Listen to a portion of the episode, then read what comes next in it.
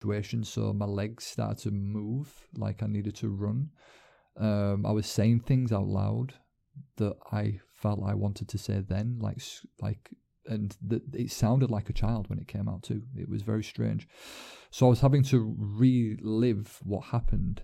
Um, so my whole body was in a state of just pure terror, and my heart was racing very fastly.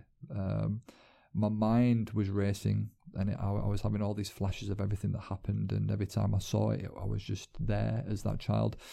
So I was in a I was in a state of I was in pure survival mode. So my I think the part of my brain that usually is involved in logic decision making was offline, completely offline. And from researching this, obviously the experience working with this and that I've gained, it just showed that when we're in a state of trauma, that the aspects of our brain, certain aspects of our brain shut down, and it's just pure survival mode, pure trying to get through what we're experiencing. But consciously, I knew the threat wasn't there.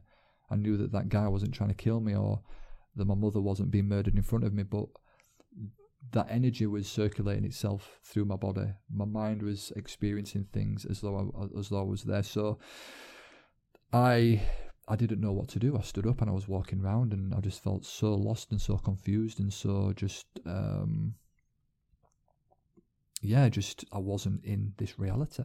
I, I feared I was suffering a psychosis, um, so I had to just um, sit and breathe and just try to figure out a way to get through. And I didn't think it would take as long as it took. I thought maybe I could um, sit and meditate and breathe a little bit and it would pass, but it didn't. One day turned into two, two days turned into three. And um,